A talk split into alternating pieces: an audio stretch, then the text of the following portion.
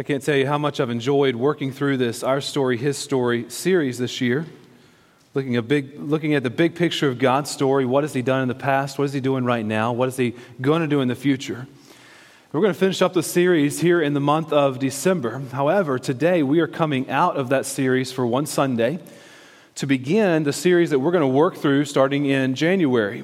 2020 Vision is the, the title for the series. And I come to you today with this message because I believe it, it's timely. It's, t- it's time for me to come to you with this, and you'll understand more here in a few moments. Nehemiah chapter 1, I'm going to begin reading in verse 1. The words of Nehemiah, the son of Hakaliah, now it happened in the month of Chislev in the 20th year, as I was in Susa, the citadel, that Hanani, one of my brothers, came with certain men from Judah. And I asked them concerning the Jews who escaped, who had survived the exile, and concerning Jerusalem. And they said to me, The remnant there in the province who had survived the exile is in great trouble and shame. The wall of Jerusalem is broken down, and its gates are destroyed by fire. Now, most of us know the story of Nehemiah. He is an exile from the nation of Israel. He was taken away um, when uh, Israel was overtaken. Now he is the cupbearer to the king of Persia. He receives a visit from his brother and some other men from Judah, and these men bring some bad news to him. The wall around Jerusalem is lying in ruins, and there are no gates to protect the inhabitants of the city. The people who are there in Jerusalem are in great trouble. That's the words that's used there in verse 3. They're in great trouble. Not only are they in great trouble, but we also find they are in great shame because of what has taken place. Things are not as they should be. Jerusalem was once uh, one of the strongest cities in all the world, and it's now lying down in ruins. The gates are. In Solomon's day, Jerusalem was considered the most beautiful city in all of the world. And now there is none of that same beauty. The city of Jerusalem had some problems, had some major problems. The people in it had major problems. Now, if you're a guest here this morning, then I want to thank you for joining us for worship. I'm glad that you're here. But I want to give you a little bit of a disclaimer right here at the beginning. Today is a little bit of a different Sunday, different sermon than what we typically have here at Salem. If you are a, a, a member or you are a regular attender, then um, listen, my goal for today is to call us to action by first hearing some difficult news, some, some difficult things. But then um, after that, there's going to be a call to prayer, a very specific prayer. Specifically today, I'm going to talk through some of what our strategic planning team has found over the year 2019. They've been working hard for this year. And I believe it's time for us to come to you and share here are some of our findings. I want to begin, though, before we jump into that report, I want to begin with a question. And here's the question What is the mission of the church? What is the mission of the church? And you have a bulletin, and on the back of your bulletin is plenty of space for taking notes. I want to encourage you to go ahead and pull that thing out, pull out a pencil if you need to. And at the top of the page, write this question What is the mission of the church? I believe the mission of the church is laid out for us in the Great Commission. Before Jesus left this earth, after his death and after his resurrection, he told his disciples, he gave them a commission. He said, Go, therefore, and make disciples of all nations so you ask that question of what is the mission of the church, and the answer is to make disciples. That is the mission of the church as a whole. Make disciples. Everything we do should be done to fulfill that mission of making disciples. I want to encourage you to write down that response. You got the question up there what's the mission of the church? Write down to make disciples. To make disciples. As Christians and as a local church, we have an important assignment that we are to carry out. That assignment is to make disciples. And that's what we should keep in front of our minds constantly. Always. That's what should stay in the forefront of our minds. One year ago, we commissioned as a church a strategic planning committee to take an in depth look at our church. And that group has worked faithfully all throughout 2019 to fulfill their purpose of taking an honest look at our church. And there was some problems that we knew existed before um, we commissioned this. But it wasn't until we really started digging through um, that we really became aware truly of, of what was going on. And, and I want to I wanna walk you through four of our biggest problems today, okay? Now, before I do that, I'm going to share with you four things that you need to know before we get started, all right? Number one, as far as we know and as far as we've found, there is no evidence whatsoever of, of anything illegal or immoral in our church. Um, and I, I, say that because there's going to be some of you who are thinking, okay, is there anything behind the scenes, illegal, immoral, whatever, that we need to know about? Absolutely not. Absolutely not. In fact, Salem has been transparent and above board in absolutely everything. Okay, secondly, we are not going to play the blame game, period. Um, as we talk about some of this, it's going to be easy for some of you, especially maybe people who have been here for a long time to think, okay, well, that generation is at fault here, or that younger generation is at fault, or that group of people, or that specific purpose, person. And that's not the case at all. We are not going to play the blame game, period, in any of this. Um, we are where we are, and there's no denying or changing reality at this point. It's time to move on from what we're going to talk about today. Thirdly, I'm not here to offer solutions. All of that is going to come in January. I am here for the purpose today of, of sharing a State of Salem address, if you will. It's partly from the book of Nehemiah, using that as a guide for us because we see a very clear guide in how we are to respond when difficult times come along. But I'm here today to share with you hey, here is, here's where we're at. I'm coming to you, God's people. Hey, we need to pray about this. We need to pray together. I got a question uh, from a couple of people this week. Okay, well, why are you doing this in, on Sunday morning rather than a, a member meeting on a Wednesday night? And here's why because I believe in absolute transparency. And you are, you are our church. We, we come together in this place on Sunday morning, and I want to be able to share with you so that we together as a church can come together and pray together about what we're going to talk about here in just a couple of moments. I'm going to come back to you at the beginning of January with a recommendation from the Strategic Planning Committee, and I'll talk more about that in a few moments. But here's the fourth thing before we jump into this we need to make sure we keep an open mind and a humble heart as we process through this information. Okay, our desire should be for Jesus to lead and sustain not our church, but his church in all things. That should be our goal, should be our prayer, that should be our desire that he leads his church. And we can only do that when we approach this with humility. Just like the city of Jerusalem, these men came to Nehemiah and they said, Hey, we've got some problems.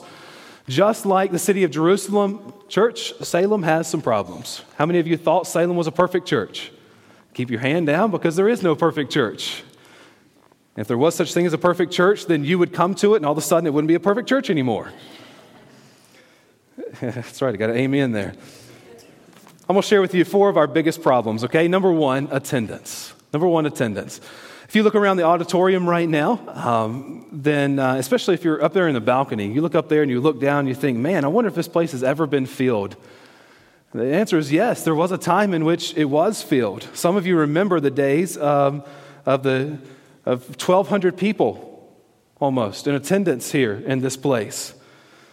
It was back during the 60s. And before that, even early into the 70s, Salem was packed back then. In fact, this auditorium was built, the one we're sitting in right now, was built in 1975, and, and there would have been pews all the way back to the walls. Some of you remember that. There was pews that came all the way up here close to the stage. In fact, um, if those pews were still there and I was pastor, then there would be danger of, um, of you getting wet down here in the front.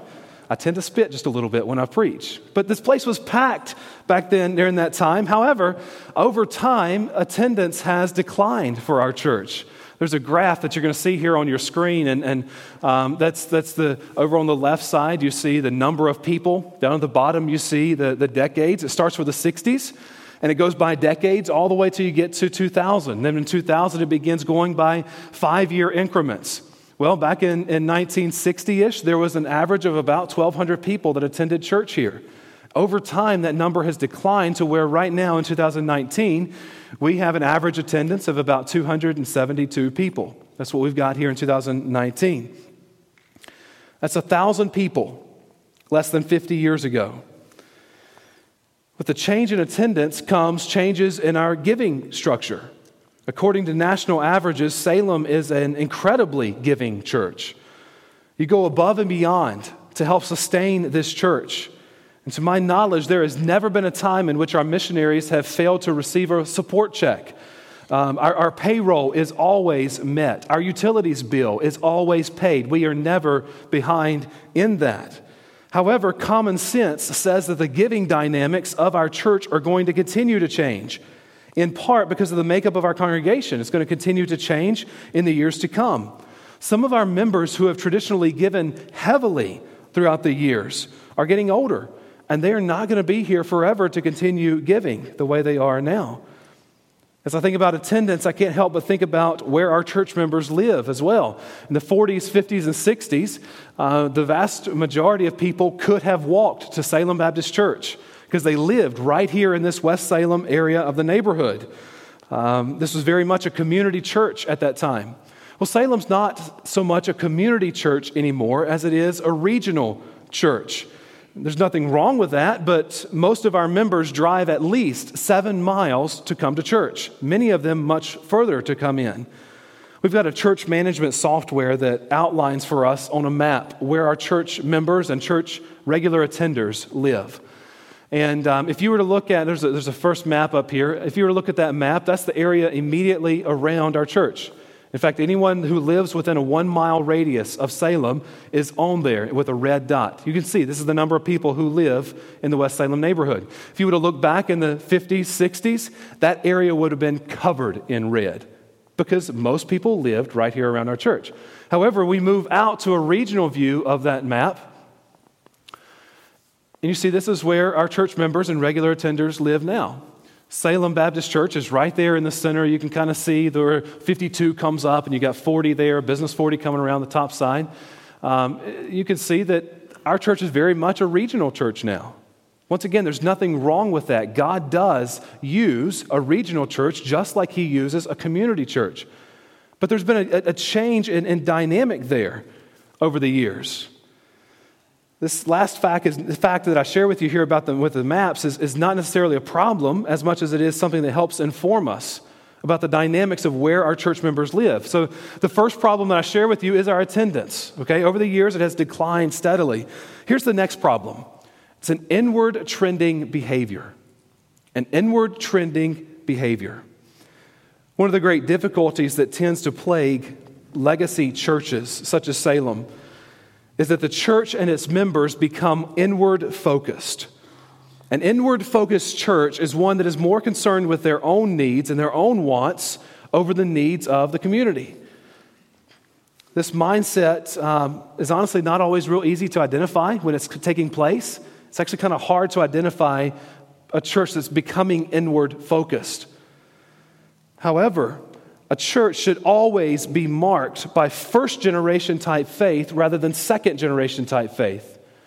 We remember back at the beginning of this year and working through this Our Story, His Story series, we were looking at Abraham and the first generation type faith that Abraham had. But then came subsequent generations in which the, the, the, the, the behavior became that of a second generation believer. Um, you, look at the, uh, you look at this graph, and on the left side, you see this is what this is characteristics of a first generation church. On the right is characteristics of a second generation type church. A first generation type church does whatever it takes. Second generation does only what I'm asked to do. First generation assumes personal responsibility. A second generation assumes someone else will do it. First generation expects personal sacrifice. Second generation expects personal comfort. First generation sees problems and seeks solutions. Second generation sees problems and complains. First generation sees possibilities and dreams about what could be. Second generation sees barriers and reasons to quit. First generation hears the voice of God firsthand and they own the vision. Second generation inherits the vision secondhand and questions every decision. First generation steps out with bold, reckless trust in God. Second generation sits satisfied in the stability of the institution. First generation fears holding anything back from God. Whatever God wants to do, we need to allow Him to do it. Second generation fears commitment. First generation feels privileged to be a part of the movement. Second generation feels entitled to the benefits of the institution. Anytime a church transitions from a first generation to second generation faith, Drastic changes must be taken to correct the sinful, hear that, sinful direction that the church has begun heading. Now, I use that term sinful direction because at no point does God ever, ever call anyone to second generation type faith. He never does that. In fact, he always, always calls his followers to bold, audacious faith in what he can do. A church is in sin when it resorts to second generation faith. A church is in sin when it resorts to second generation faith. A church is called to make disciples. The disciples cannot be made the way God intended for disciples to be made when a church is inward focused. An inward focused church is clearly seen in the second generation faith characteristics that you see up there on the screen on that right side. Thom Rainer um, wrote a book several years ago entitled Autopsy of a Deceased Church.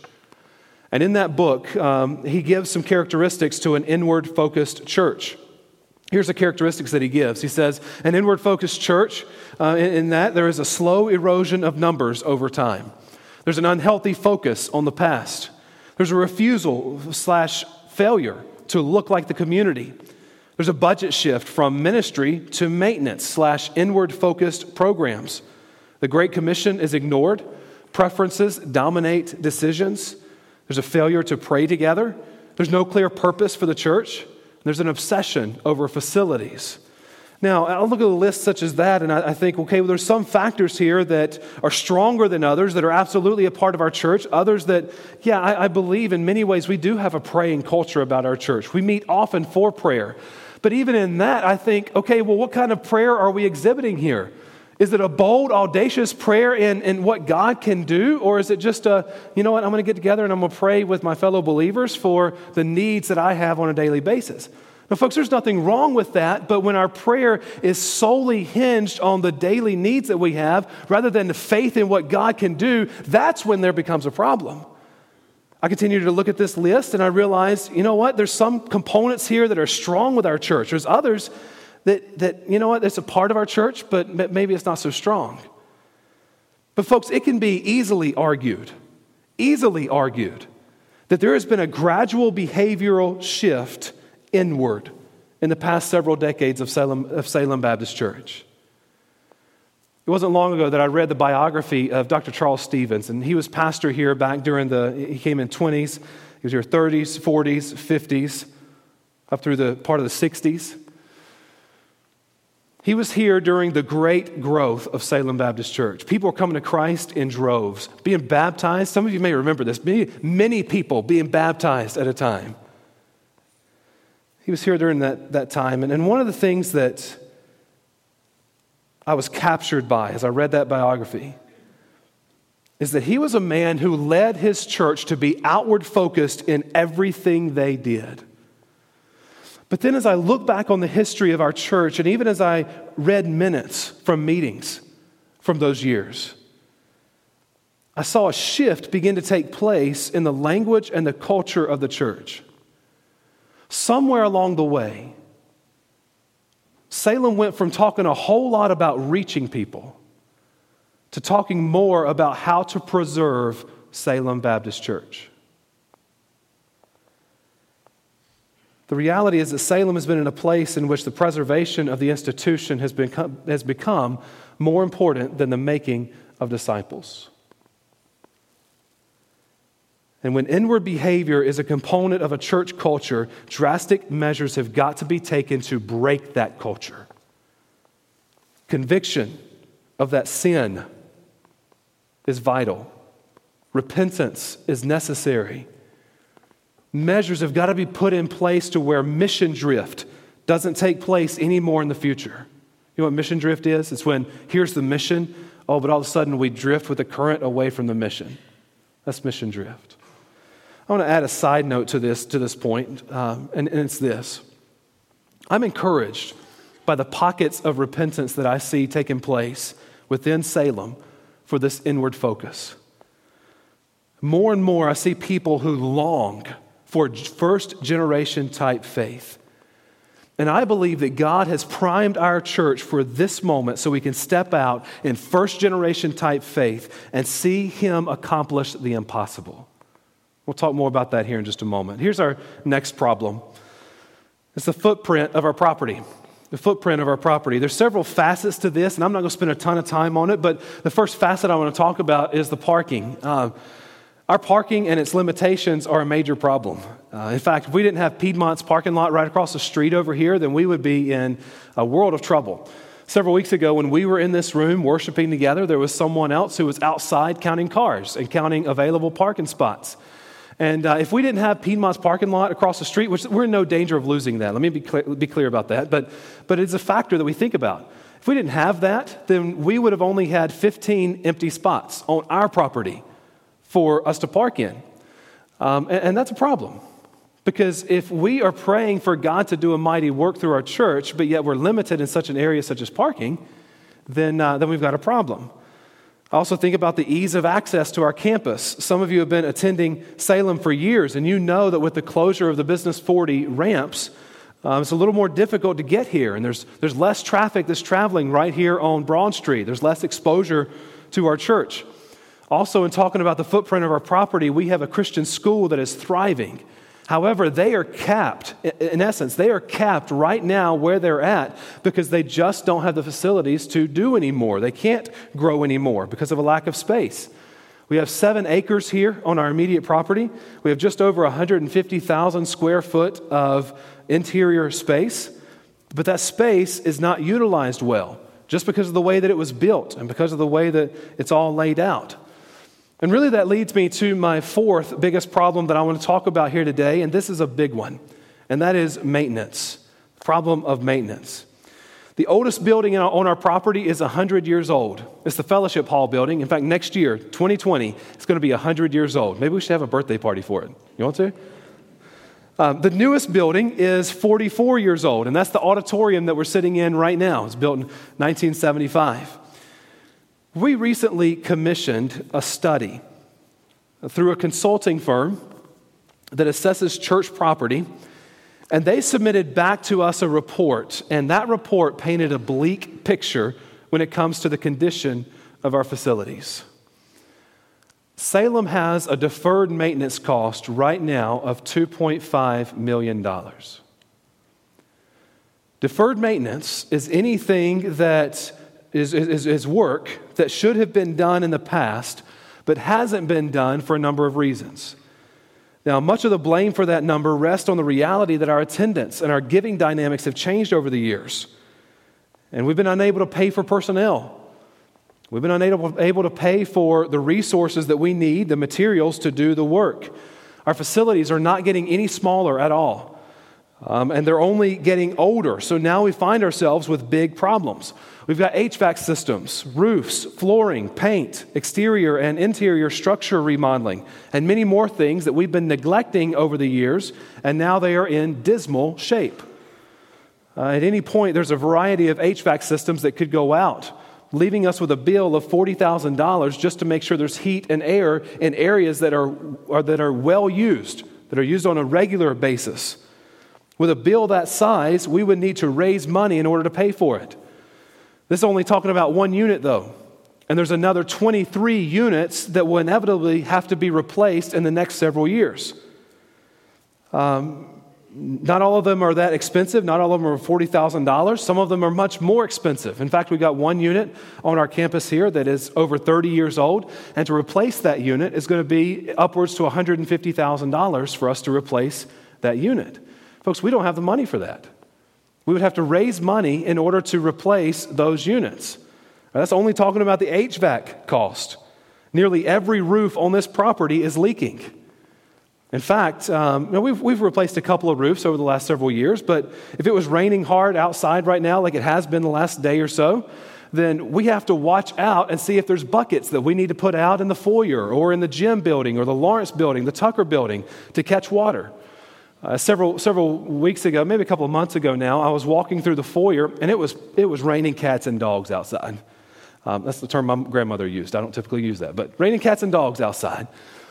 And as I walked through the foyer, I looked over at the wall and there's water running down the wall. I think I have a picture. Yeah, I do. I have a picture of this, and it's kind of hard to see, but there's an area right there in the center of the, of the brick wall in which there was water just, just running down the wall. Now, that's not as simple as just replacing a roof. That's actually a much bigger problem that we've got over here on the front side of our church. Um, it's an example for you, though, of, of a major problem that we've got. Our maintenance staff, when it rains hard, they have to keep a lookout to make sure the teen room, the cafeteria, doesn't flood. And if it does flood, then they spend hours shop vacuuming water out of those rooms.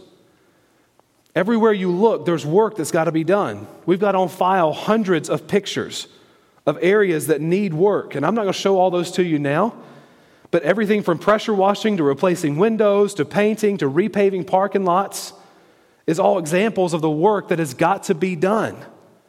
The news only gets worse, worse when you look at the budgeted maintenance for our church. In the study presented by the company that we hired to help us, here were some of their findings. Okay, what you've got here is on the left side, you've got the main categories. Okay, you get the national benchmark. And by the way, this national benchmark is the low. I'm not even talking about the national benchmark high of what people should be, should be setting aside. Then on the right side, you've got Salem and what we're actually giving. Under maintenance, we should be putting aside $2.25 per square foot for maintenance. However, right now we're putting aside in our budget $1.08 per square foot. Under cleaning, we should be putting aside $1.50 per square foot. But right now we're putting aside 75 cent per square foot. Then you look at capital reserve, and this is anything that, that, this is money that we set aside saying we have this major project we know we're going to have to complete in the future, so we're setting aside money right now to be able to do it. We should be setting aside $1 per square foot. In reality, right now, we're putting aside 8 cent per square foot. That's a big difference there, isn't it? This tells me that we're not providing our maintenance team with the resources they need to adequately care for our facilities. We currently spend 43% of our budget on maintenance. We've been told by this firm that helped us out that we should be spending at minimum no less than 53% of our budget on maintenance. But get this that number that you see there, the 53%, is only after we spend the $2.5 million in deferred maintenance. That means that if we were to continue on the track that we're on right now, that 53 cent of every dollar given by you goes to maintaining facilities that don't even work the way we need for them to work to, to, to fit our needs. We're not giving that money for outreach into the community. We're not giving that money for global missions. We're not giving that money for the building of our, our church's programs and ministries. Studies show us that when a church moves past 25% of their budget being spent on maintenance, then there is danger of that church moving toward death. We're currently at 43%. We should be spending more than that to maintain these old facilities. Church, we are choosing maintenance over ministry, and it is not sustainable. To boil it all down, I'll say it that way. We are choosing maintenance over ministry, and it is not sustainable. We can't keep going the way we are right now. We can't do it. If we don't do something, then we're going to die. There is no question at all about it. To my knowledge, no study like this has been done before at Salem, and um, we had no idea until we really started digging the, the, the depth of, of truly where we're at. Where we are and, and is, is where we are. And there's no getting around that. There's no changing it. The only thing that we can affect right now is how we choose to respond moving forward. That's it. As I told you before, I am not here today to offer solutions. In January, um, the first Sunday in January, the Strategic Planning Committee is going to have a recommendation ready to be presented to the church. We've been in conversations already with the deacons and the trustees about all of this, and they're going to be a heavy part of the conversation as we move forward. But for today, what should our response be? To this information that I've just given and, and, and kind of a, a state of, a little bit of a state of where we're at, what should our response be? Go to Nehemiah chapter 1 again. Nehemiah chapter 1. I'm going to pick up reading in verse 4. and We're going to see how Nehemiah responds to the news about the walls of Jerusalem.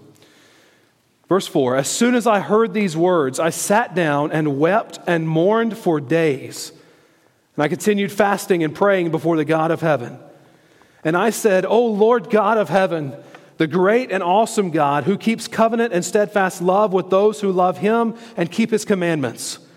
Let your ear be attentive and your heart and your eyes open to hear the prayer of your servant that I now pray before you day and night for the people of Israel, your servants, confessing the sins of the people of Israel, which we have sinned against you. Even I and my father's house have sinned. We have acted very corruptly against you and have not kept the commandments, the statutes, and the rules that you commanded your servant Moses. Remember the word that you commanded your servant Moses, saying, If you are unfaithful, I will scatter you among the peoples. But if you return to me and keep my commandments and do them, though your outcasts are in the uttermost parts of heaven, from there I will gather them and bring them to the place that I have chosen to make my name dwell there. They are your servants and your people, whom you have redeemed by your great power and by your strong hand. O Lord, let your ear be attentive to the prayer of your servant and to the prayer of your servants who delight to fear your name, and give success to your servant today, and grant him mercy in the sight of this man. Now I was cupbearer to the king. So, how do we respond? How do we respond? Three things. Number one, we don't forget who's on the throne.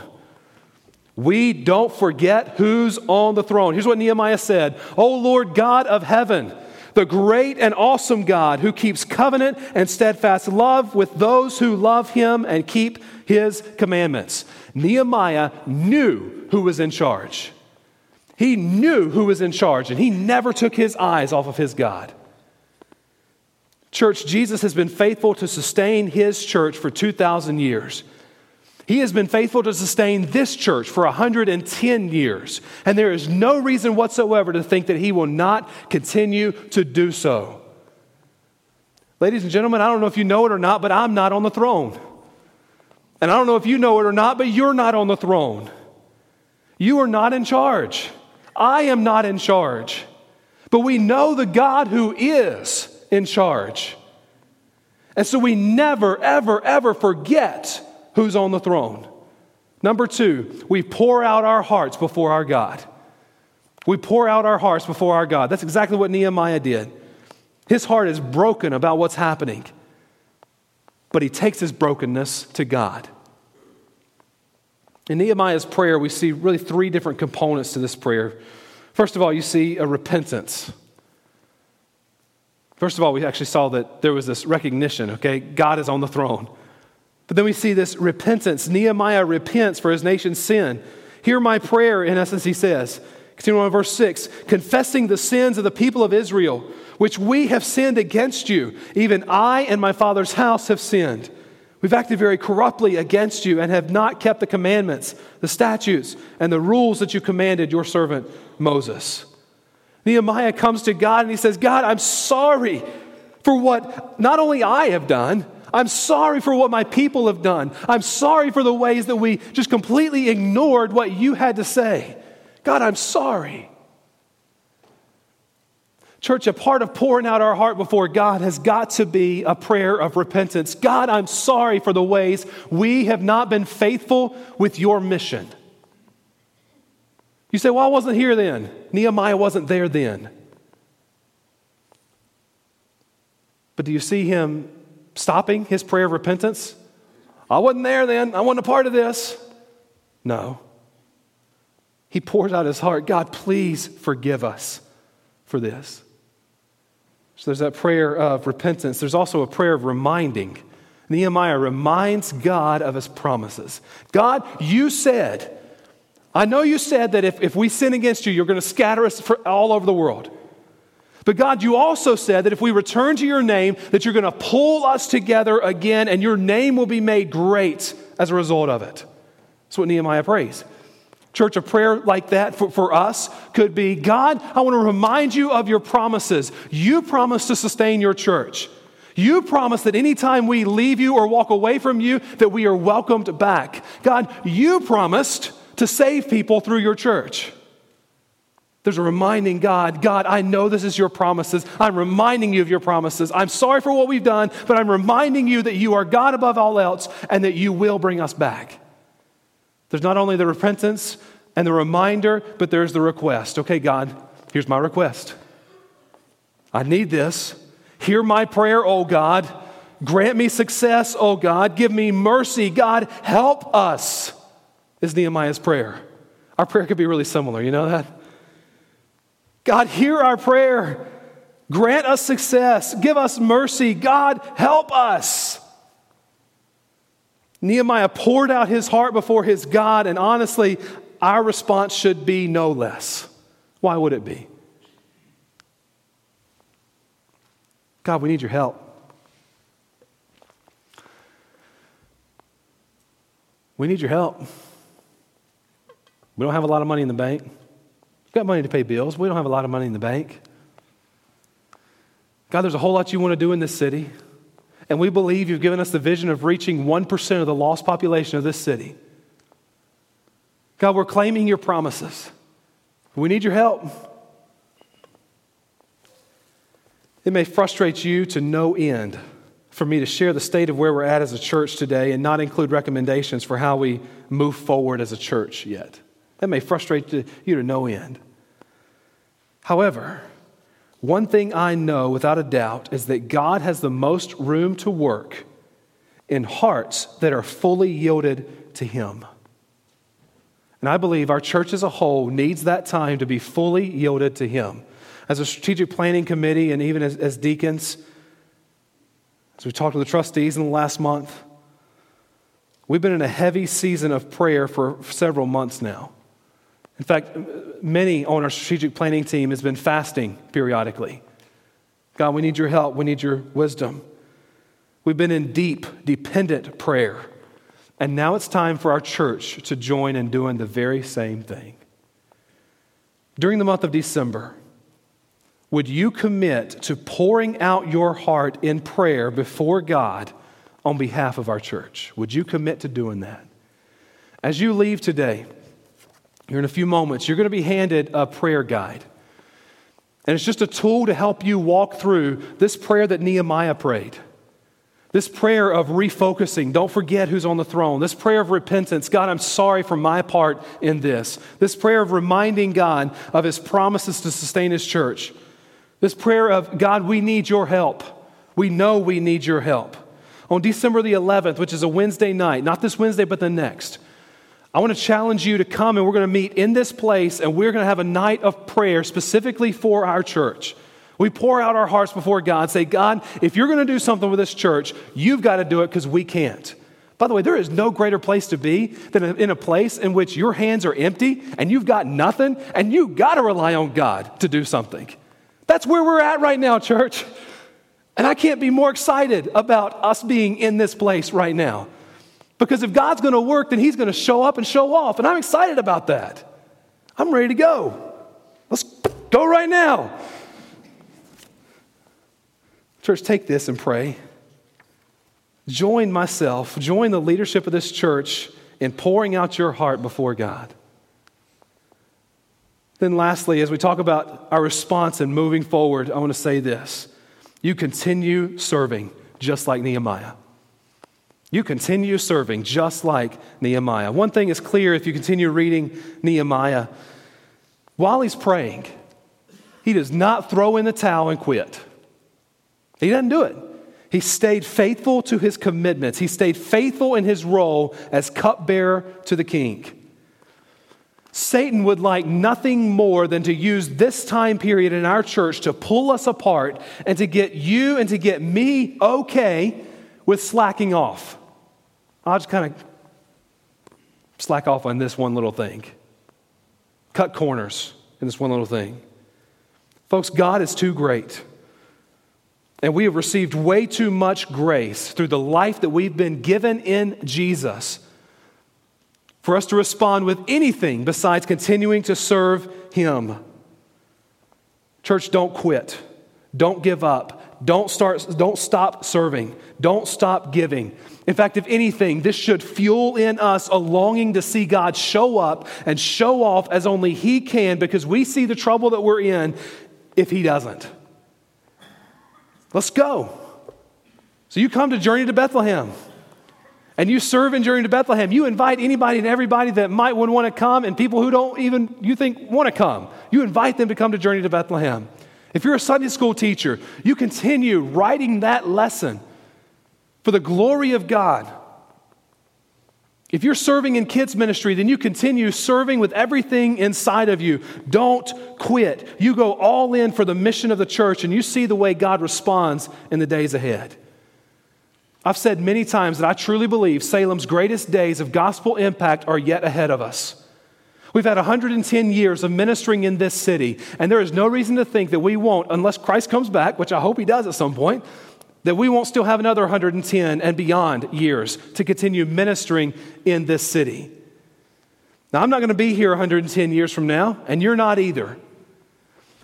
But the decisions we make right now are going to have an effect on whether Salem is here 110 years from right now. What an opportunity. What a time we're living in. Church, I want to invite you to stand to your feet. While this report that I've had to share with you may not sound positive, I do know one thing that is more positive than anything else in this world, that is more encouraging than anything else in this world.